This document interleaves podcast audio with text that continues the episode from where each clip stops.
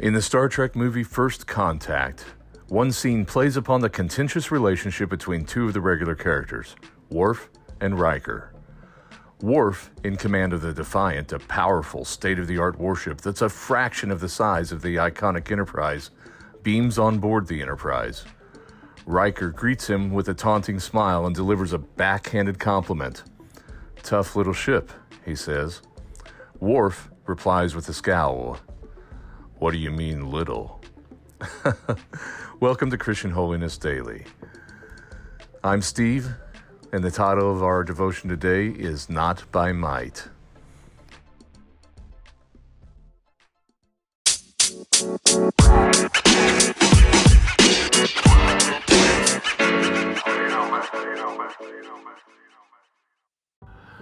Today we're not taking a look at a tough little ship, we're taking a look at a tough little word.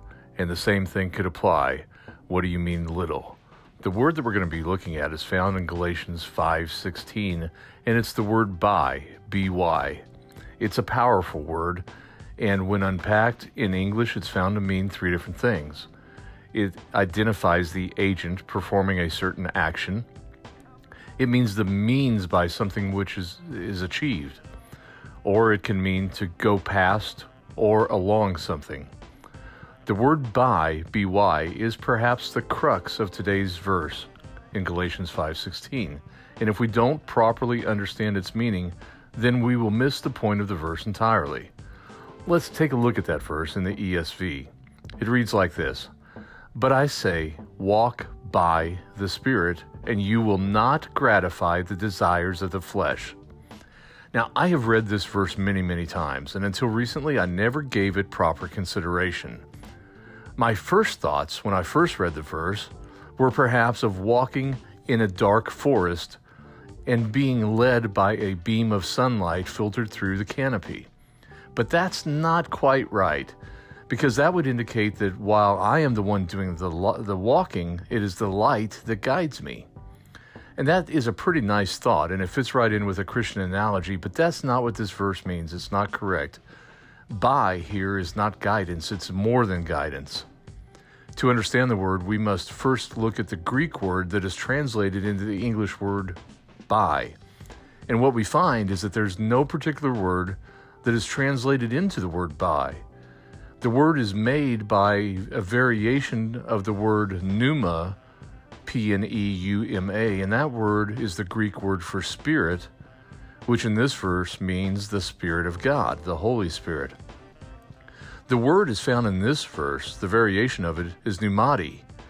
The ending, ti, indicates that it is connected to another object or person, and here, the Spirit is connected to the one walking. The question is, how is the Spirit connected to the walker?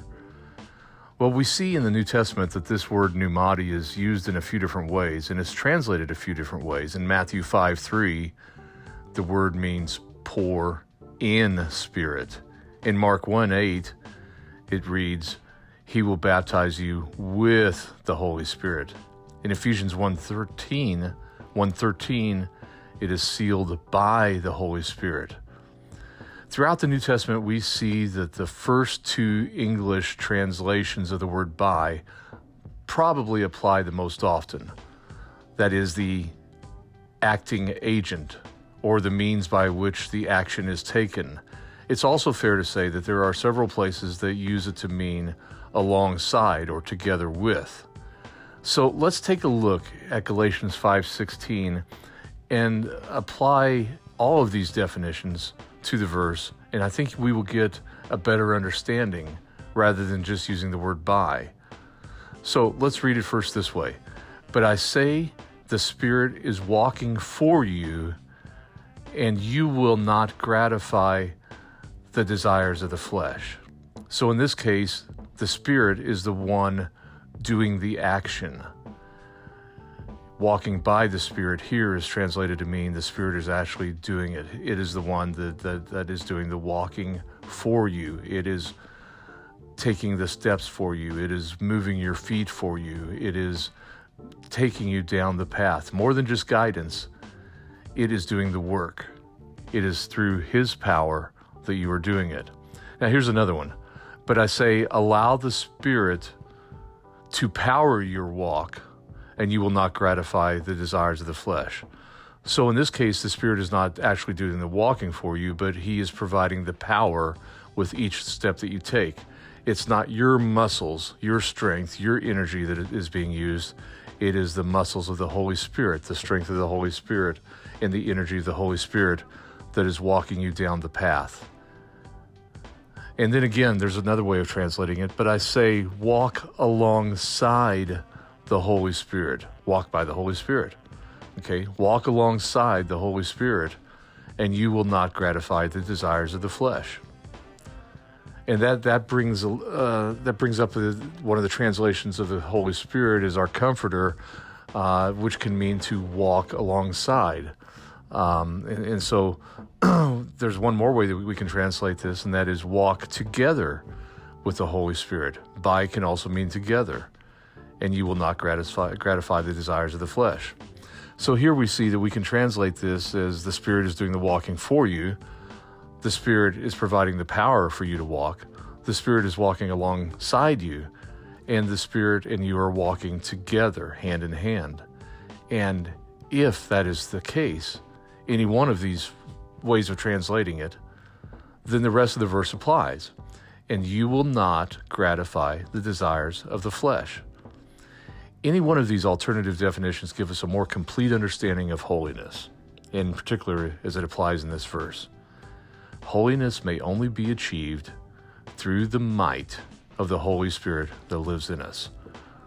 We are not walking of our own strength we are walking by the power of the Holy Spirit, who is actually doing the walking for us, or we're walking alongside the Holy Spirit, we're walking together hand in hand with the Holy Spirit.